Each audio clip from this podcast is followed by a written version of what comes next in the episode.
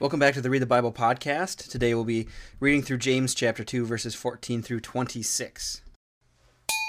James chapter 2 verse 14 says, "What good is it, my brothers, if someone says he has faith but does not have works? Can that faith save him? If a brother or sister is poorly clothed and lacking in daily food, and one of you says to them, Go in peace, be warmed and filled, without giving them the things needed for the body, what good is that? So also, faith by itself, if it does not have works, is dead. And so James is essentially saying that uh, the person doesn't have faith if that faith doesn't lead to works. Verse 14, he says, you know, if someone says he has faith, I, I mean, but doesn't have works, then can that faith save him? And so I think he's using faith in that sentence, sentence, second sentence there as kind of a sarcastic way, right? Like, can that faith in quotation marks save him? Because it's really not faith if it's not leading to any changes in your life. Uh, basically, what James is saying here is the needy person benefits nothing from empty words, while the believer benefits nothing from inactive, empty faith. And so that's James' point. He's all about genuine faith, faith which actually changes our lives. And if you do believe, you will act differently, right? So if I believe uh, tomorrow morning it's supposed to snow, it's supposed to snow 8 to 12 inches here. Some people don't uh, live in Minnesota who listen to this podcast, which is super cool. I've gotten some letters, uh, emails, I should say, uh, from people out on the East Coast and the West Coast. Uh, I just think it's so cool that people from around the country are listening to this podcast, which is super fun. Um, but so the uh, in Minnesota here, supposed to get eight to twelve inches of snow tomorrow, and uh, we're not going to cancel church. Um, I'm gonna snow blow out the driveway, hook up the trailer to my uh, truck, drive it to church, unload it. We're gonna meet in the high school like we do every Sunday. And if you believe that, then you're gonna come. If you believe we're having church tomorrow, you're gonna act on that action. You're gonna come. But if you think I, if you're doubtful, right? Like if you're, you know, I don't know if Jeremy's going to be able to make it. The snow is going to be really deep. I don't know if his truck is gonna is gonna be able to make it to the high school. We might as well just stay home. If that's what you believe, then you're going to act on that, right? If if you think it's mm, you know doubtful that we're going to have church, you're going to act on that. And so if you believe in Jesus, we'll act on it. If we doubt the Lord, we'll act on that. And James is saying, if you know, if we're someone whose faith does not lead to works, do we have faith or, or is it that we have doubt or maybe even rebellion, right? Those are the other options that James doesn't go into. Um, but basically, it boils down to in verse 14 through 17 here that the needy person benefits nothing from their empty words, while the believer benefits nothing from inactive faith, uh, whether they are just someone who has um, racked with doubt and doesn't act on it, or someone who uh, is an open rebellion and rejects it either way, that type of faith isn't betting, benefiting from them at all. And we read last week about, or maybe it was a week before, about the double-minded person. Um, and we, James here is is challenging us to see: is that us? Are we someone who says we're a Christian? Are we? Do we say we believe in Jesus? And if we do, then let's look at our lives. Do we see that? Do we see ourselves acting out? What decisions have we made lately that are different because we're Christian? That's basically what the application of this passage should be to our lives. What have I done lately differently because I believe in Jesus? While everyone else is prioritizing other things on Sunday morning, do I prioritize worshiping the Lord? While other Christians come to work, come to church out of maybe religious obligation or tradition, do I come because I love Jesus? While other people don't study God's word, do I study God's word? And then obviously the one that James gives here, the example James gives here is one that evangelicals don't do as well. We're usually really good at coming to church, really good at studying the word, things like that. Uh, the, the one James says here is, are we serving and blessing others? So this is a, a, little bit of an aside, but it's kind of important to me as a pastor because it guides a lot of my decision making. Um, there's so much of the Bible that talks about helping the poor in general, but for the most part, the verses in the New Testament that talk about helping the poor, they're mostly aimed at helping other believers in Jesus Christ. Now, why is this important? Well, churches and pastors, especially, get endless phone calls from people who are looking for money. Um, and so, how do we guide our decision making? I have this amount of resources how do I distribute that to people in need? And uh, in our church, we almost exclusively uh, distribute um, financial help to brothers and sisters because of verses like this in James.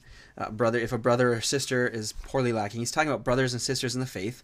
Um, there are verses in the Bible which talk about helping the poor in general, and so that is a value. Uh, but for the most part, we help and we're doing an excellent job at helping people in our church who are in need, um, which is an I love that about our church. We're really really good at that, better than most churches that I've ever seen. Um, so anyway, back to the Bible about that. Um, Matthew chapter 25 is one of the most commonly used chapters about helping pe- people and helping poor people. It's the one where it says, uh, "When did we see you hungry and feed you, or thirsty and give you drink?" Or a stranger and welcome you, or naked and clothe you? When did we see you sick in prison or visit you?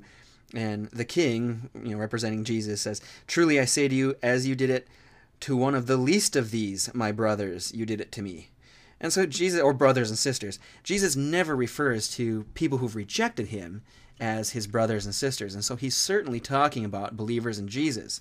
And so this is almost more about a passage about how the world treats the church rather than the church serves the world. And so it's one of those important things to kind of understand why does the New Testament focus so much on helping brothers and sisters? And isn't that selfish?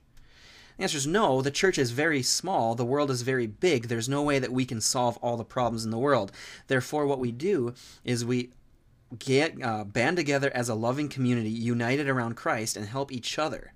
That is really the focus. Now, there's certainly a focus on helping the poor in general, so we will help the poor. And just you know, just you know, you know, so I don't come off as just totally, you know, selfish or uncaring. I almost always will connect the help with Jesus Christ.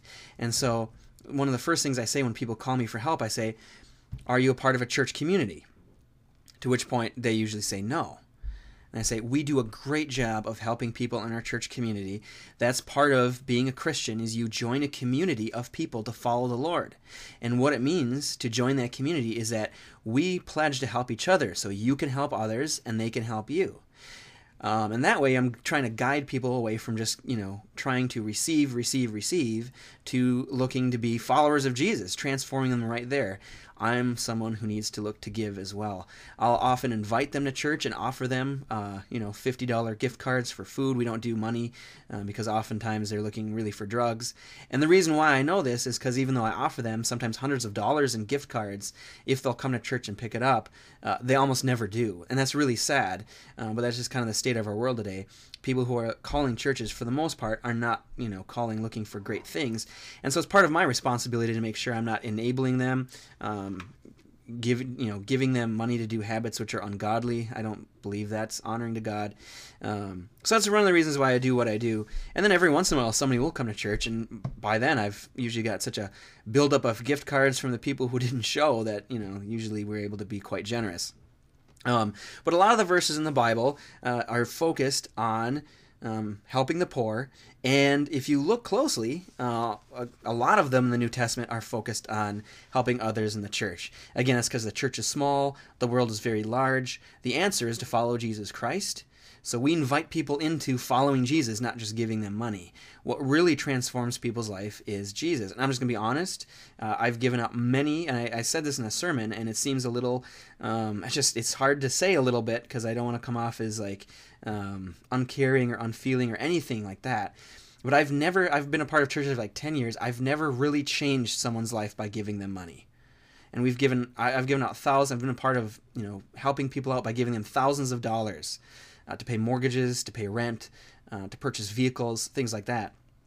Uh, for the most part, no one's life has been changed by that. I mean, it's been changed for a moment, and I don't want to say it's insignificant because in that moment, it might be a really big deal for them. But as you look at the course of their lives, I've never seen a dramatic change because of our help. Uh, we've helped people who are struggling um, financially with uh, because of alcoholism and things like that, and given people rent money, given people money for mortgage, and unless Jesus Christ enters their life and transforms their life, they are in the same spot the next month. I have seen many people have their lives changed by Jesus. Many, there's many in our church whose lives have been changed by Jesus Christ. And so when we're looking to help people, the goal is to change their life through Jesus Christ. So whenever we try to, you know, whenever we're giving money, we're always trying to make that uh, as an invitation to come and follow Jesus. Um, and so giving money can be great. It can help people out for a moment, but unless you have Jesus transform you, you'll be right back in it. And there's all different types of idols that need to fall uh, for us to begin to follow Jesus Christ and his commandments in this life. It might be an addiction, um, it might be an identity problem. There's so many of us who have problems with our identity. We draw our identity from this or that, um, and then not from Jesus. And that leads us to make poor decisions, uh, which lead to ruin on our lives. And therefore, we're in a, in a position where we need great help. Um, so there's a lot of reasons why we might be in that position, but we're never about solving people's problems through money. Uh, the Bible never seems to tell us that we're going to go solve the world's problems by giving them money. It's that we're going to solve the world's problems by giving them Jesus. I should have ring the bell a few times so I got your attention before I said that. But that's that's really big. We're not about solving the world's problems through giving money. We're about solving the world's problems through giving them Jesus. James stresses in verse 17 So also faith by itself, if it does not have works, is dead. And so James has essentially challenged people who have um, deceived themselves into thinking they have faith, thinking that to have faith, all it means is that I say, I believe. And yet, well, what actions are you doing uh, that show you believe? And so that's what James is really pushing back on. Um, and it's a great thing for Christians to always do to analyze our behavior because we can so easily fall into empty faith, have faith that is dying, um, have faith that's built around religious tradition or things like that, rather than an actual love of Jesus which changes our lives to follow Him. So also, faith by itself, if it does not have works, is dead, James says. Continuing on reading, verse 18 But someone will say, You have faith and I have works. Show me your faith apart from your works, and I will show you my faith by my works. You believe that God is one? You do well. Even the demons believe and shudder. Do you want to be shown, you foolish person, that faith apart from works is useless? Was not Abraham, our father, justified by works when he offered up his son Isaac on the altar? You see that faith was active along with his works, and faith was completed by his works. And the scripture was fulfilled that says, Abraham believed God, and it was counted to him as righteousness and he was called a friend of God. You see that a person is justified by works and not by faith alone. And in the same way, was not also Rahab the prostitute justified by works when she received the messengers and sent them out by another way? For as the body apart from the spirit is dead, so also, faith apart from works is dead. And so I'm so excited to talk about this, I'm almost giddy. Um, I just love the word. I love reading the word and learning from it, and I love teaching it as well and helping people understand that and hear from God also. This is God's word. I love uh, when we hear from God through it. And so here we have a passage that's very confusing for a lot of evangelical Christians uh, because what oftentimes we've heard and had stressed is more of the uh, teaching of Apostle Paul uh, which is that we're saved by faith and not by works, which is true. And James, what he's saying here is true as well. Where the confusion comes in is that both James and Paul are using the words faith differently, faith alone differently, and even possibly the word justified differently. Um, and so, real quick, we're going to you know dive into this. We're going to explain James first. Then we're going to go back and we're going to sp- explain Paul also, and we're going to talk about how they're actually in complete harmony, just coming from things from a different angle. And so we're going to get to that. And before we do, I want to talk a little bit about language. Um, we're going to get into it, and language isn't constant, language is fluid. In that, the same word is not always carrying the same meaning in every sentence every time we use it. We use words differently at different times. And so that's why I'm not so big on word studies. Um, a lot of times, you know, we certainly need to talk about the words because the words make up sentences. It's it's words that make up thoughts. Uh, but the real thing that we're trying to get at here is the thoughts. And the words are a vehicle to get us to that communication that the author is trying to do. And when we focus too much on individual words, we actually can miss the communication. We need to focus on the words, but also focus on the thoughts and the paragraphs about where this author is going to help us interpret the words. And so it's one of those things that's more of an art than a science, uh, because the words help us interpret the thoughts, and the thoughts help us interpret the words. And it's not easy. It really isn't. And people who are too um, n- have too much of a narrow focus. Uh, I've seen this in, in not only with words but in verses. They will come to really bad beliefs in theology because they've separated words from their sentences and verses from their paragraphs, and you come out with thinking that maybe James and Paul contradict, even though they're using the same words, they're using them different ways, which are non-contradictory but in harmony. Uh, sometimes they take verses out and come to bad theology because uh, they think that you know if we pray for anything in Jesus' name and believe enough, we'll get it. And you put those verses back in their context. That is not what they say at all. And so, uh, yeah, we're going to get into this James here. But as we do, we're going to talk about the differences. We'll read through James first and then through Paul, and we'll talk about the differences in those words uh, that uh, lead to some confusion differences those in ways those words are used. And so we need to talk about the author of Scripture. And the overall author of Scripture is God. God is the one who ultimately wrote all of this. And so, why, if God wrote all of it, why is God using the word faith in one way in James and the word faith in a different way in uh, Romans? And the answer is God speaks through the human authors. First of all, he speaks through them through whatever language they speak. You know, James was likely uh, writing in Greek here. In the Old Testament, uh, Moses was writing in Hebrew. And so God, you know, didn't come to them and speak in different languages to them. He spoke in languages that they were familiar with. God inspired them in the lang- to write in the language that they knew, obviously. So not only the language, but the vocabulary. Different authors have different vocabularies. And so as you study the scripture, James will use words, he'll use different words than Paul will. Even Paul will use different words at different times. Like if you look at some of his letters, and that's why some, you know, super critical people will be like, Paul didn't write all of his letters because Paul's vocabulary is so different in, say, his letter to the Ephesians versus his letter to the Romans. Right? So different but that's because he's writing to different people at a different time, and his own language and vocabulary has either grown or changed. And so God speaks through these authors in the language that they spoke, the vocabulary that they used, and also the things that they're familiar with or used to.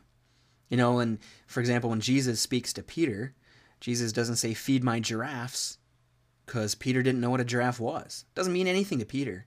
Jesus says, Feed my sheep. Well, that makes sense. Everybody knows what, you know, uh, are familiar with sheep in that area at that time. And so God speaks to us uh, in, in our language, in our vocabulary, in the way we're used to. And so when James goes to write, he's writing about and using words and ideas uh, that he's used to.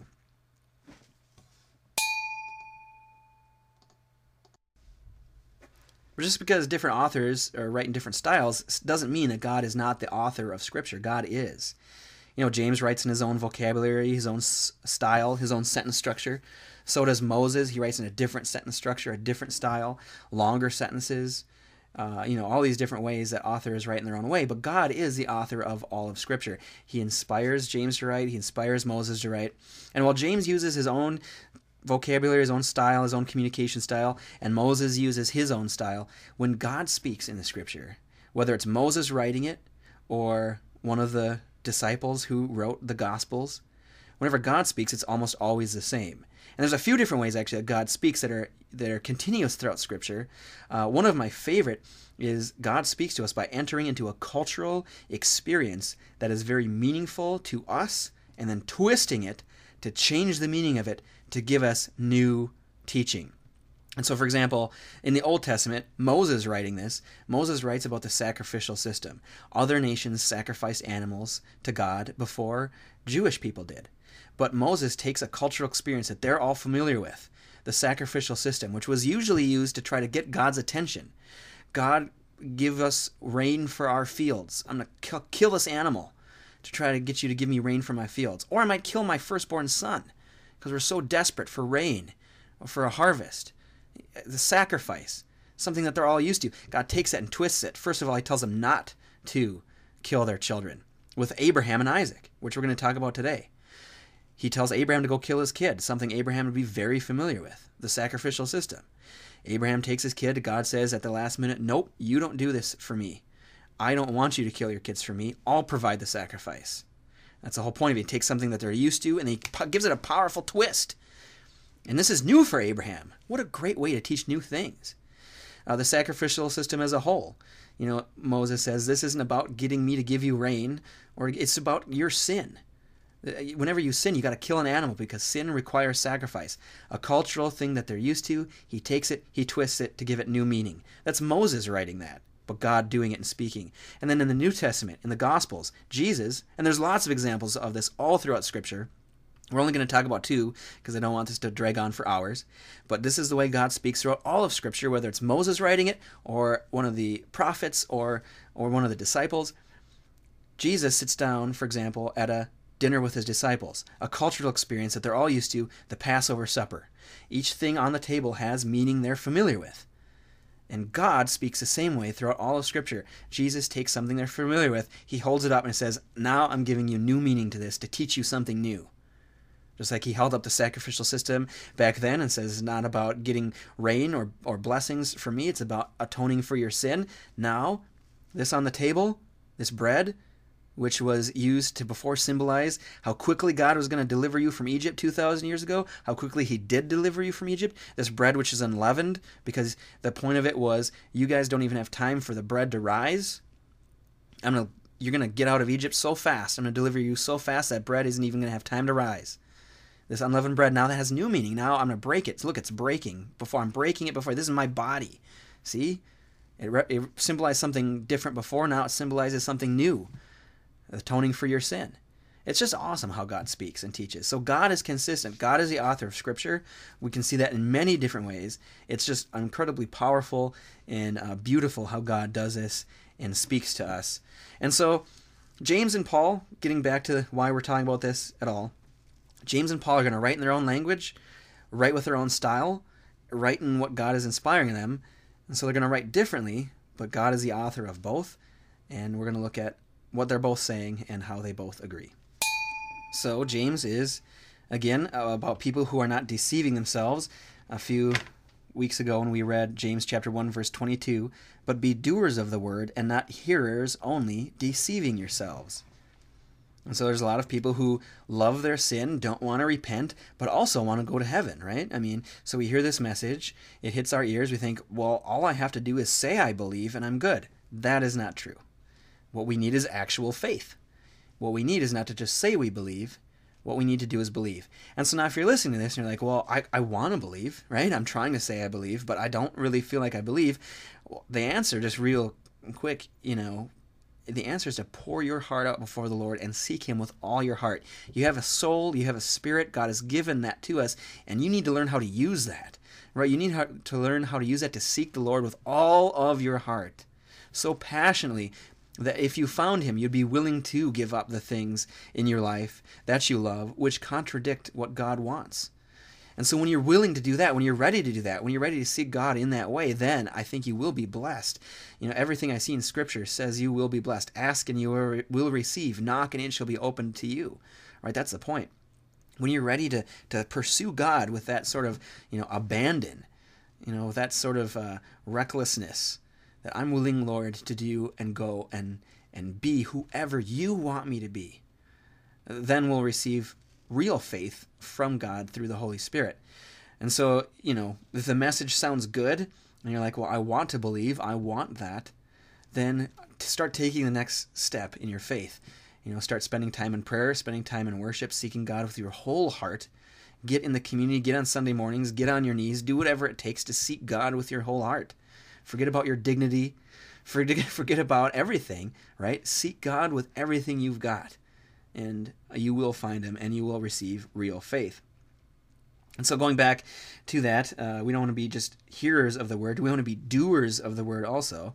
And so, James says, people will say, you know, um, uh, I have faith. And James says, well, I'll show you my faith by my works. You'll be able to tell, I believe, by what I do.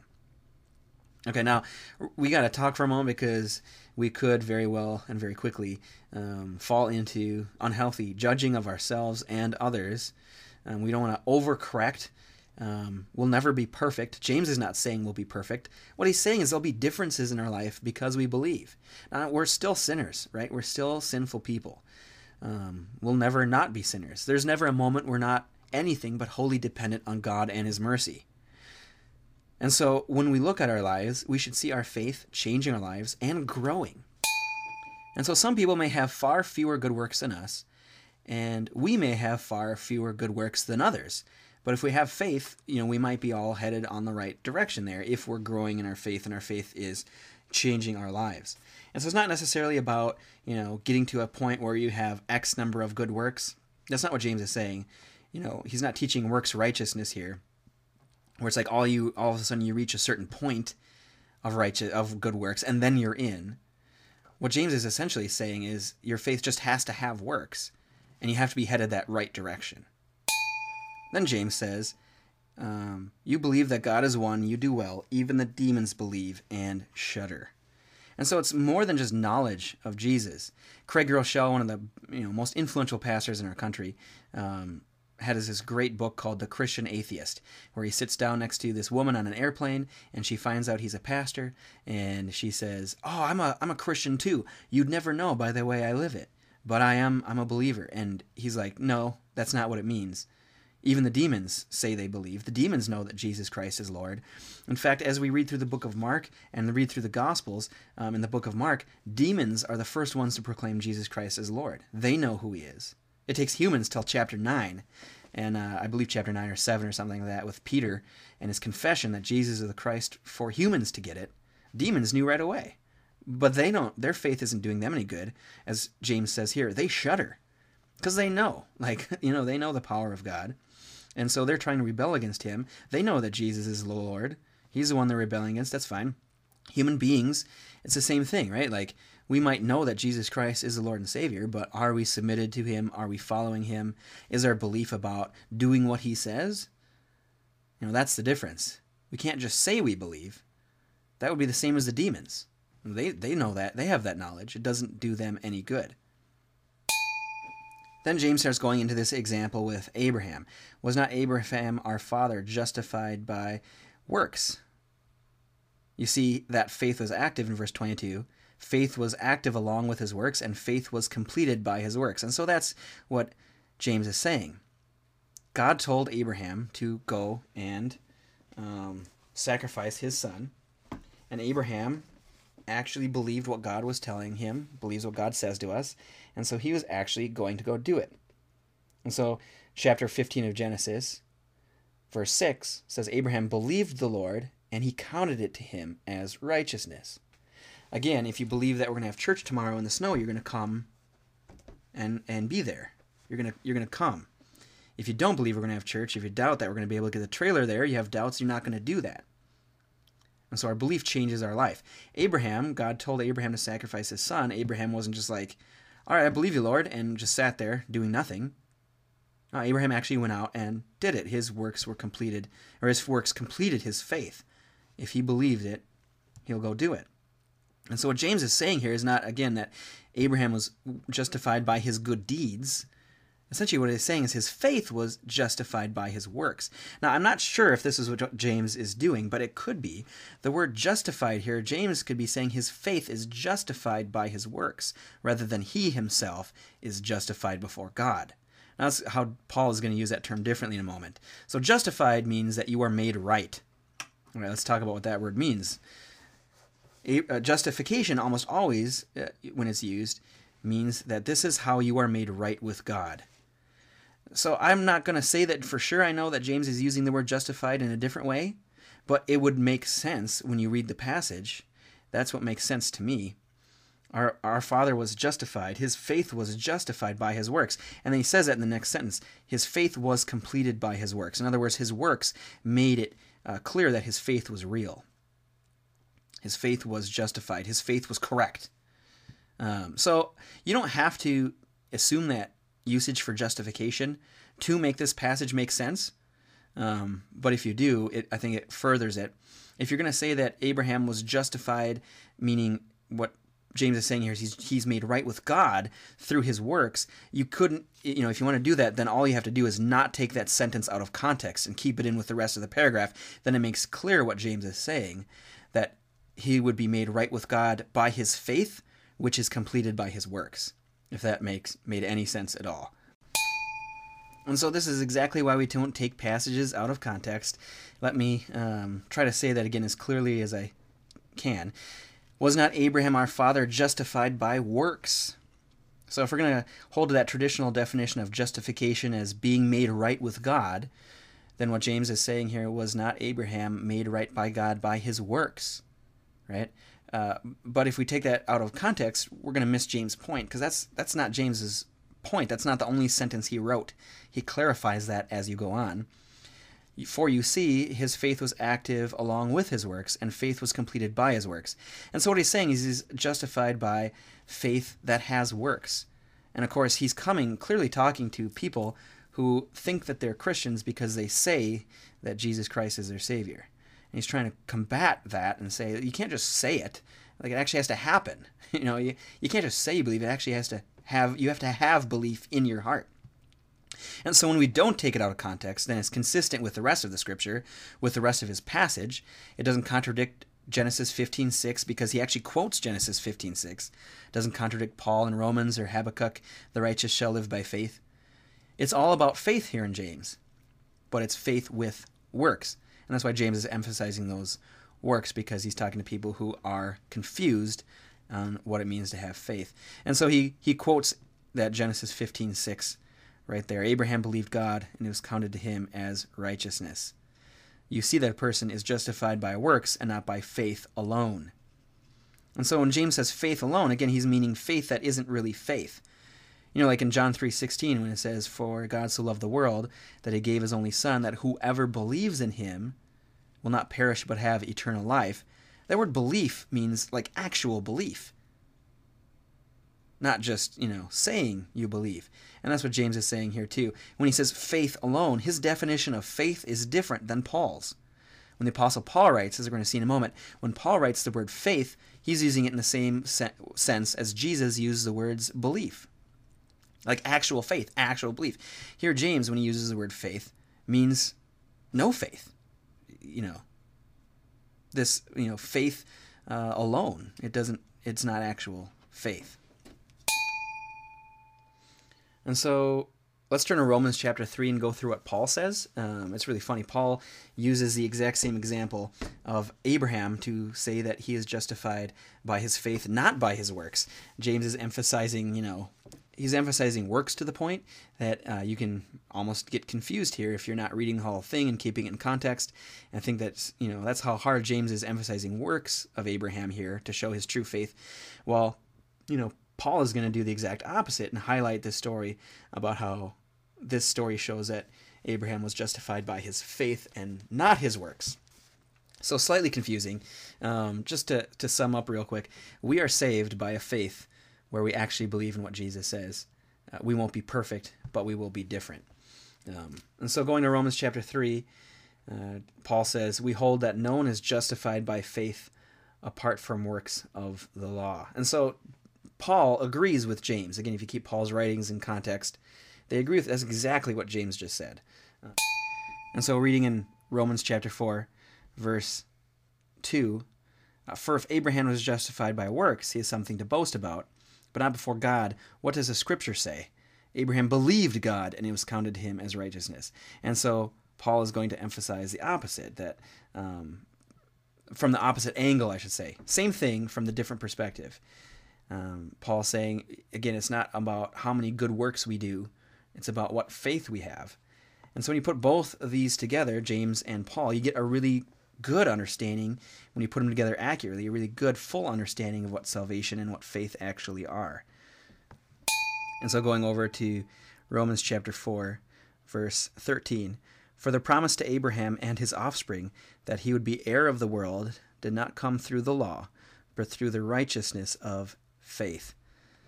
You know, Paul basically, what he's saying is again, all of us have broken the law. Um, it's not God's promise to us is not dependent on our keeping the law. Our God's promise to us is not dependent on how many good works we do. It's through our faith, and of course, as James will flesh out, um, that promise to us that Jesus Christ is going to come and save us and, and bring us to heaven for an eternity. That's dependent not on how many good things we've done.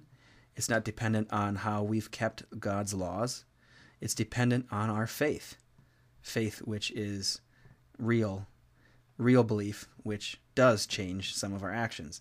And so that is um, that's the deal between Paul and James. Um, it's a it's a balance that is a difficult one to walk for Christians. I know there's plenty of times where I look at my life and I, um, I just you know depends on how critical you want to be, right? Sometimes I look at my life and I'm like, am I following God? Like, what have I done? What am I doing? Am I giving enough? Am I praying enough? Am I worshiping enough? Uh, if if I really believe in Jesus, wouldn't I have mastered this sin by now? Um, there's all these things that you can do as you analyze your life um, to see if you're following the Lord. And so I like to be as critical as possible so that I can repent of my sin and recognize where my sin is and what I need to repent of, as absolutely critical as possible. Uh, but then on the other side, I try not to let it necessarily um, affect my salvation and my understanding of my salvation. Uh, so my criticalness is simply so that I can repent and improve. I try to keep it from condemning myself because that can happen too. You can condemn yourself and be like, you know, do I even know God? All those things. And so I like to look at the things in my life and the things I'm doing right now where my faith has changed my life and changed my actions as evidence of my salvation.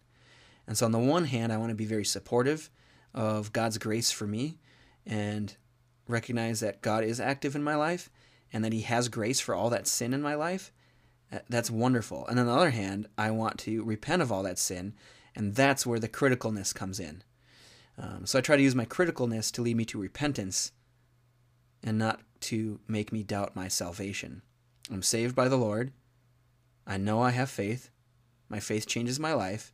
Now, all these things that I do that are wrong, they should break my heart.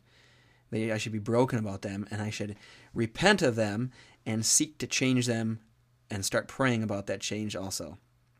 And so, you know, I don't want to make anyone um, doubt their salvation, but then again, I don't want to make anyone, uh, um, you know, uh, enable anyone who's deceiving themselves, as James says in verse chapter one, verse twenty-two. Um, you know, we're not Christians just because we're not Christians just because we come to church. Just because you stand in a garage doesn't make you a car. But then again, you know, I don't want to make people doubt their salvation either. And so it's a bit of a delicate balance and a, you know, sometimes it can be a tough line to walk. Um, and that's one of the reasons why it's really great to be a part of a small group. Here's a pitch for small groups, or part of you know a close community there in in our churches. You know, it's it's not enough to just come to church and sit there. That doesn't guarantee that we're going to be growing in our faith being a part of a group of Christians where you can talk with them and bounce the stuff off of them and not just sit there and have to, you know, bounce it all around in your own head. Um, that's super important. Uh, so, if you're someone who's kind of struggling with that, can if you're feeling like maybe you're condemning yourself or deceiving yourself, one of the two, you know, get in a small group. Um, give me a call. Let's go out for coffee or something.